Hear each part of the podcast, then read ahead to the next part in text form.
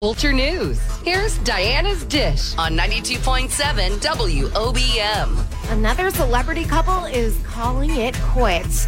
My sources tell me Dancing with the Stars pro Cheryl Burke has filed for divorce from actor Matthew Lawrence after almost three years of marriage due to irreconcilable differences. Bummer. If you were getting your hopes up for a continuation of the Gilmore Girls reboot, bad news. Nothing's happening yet.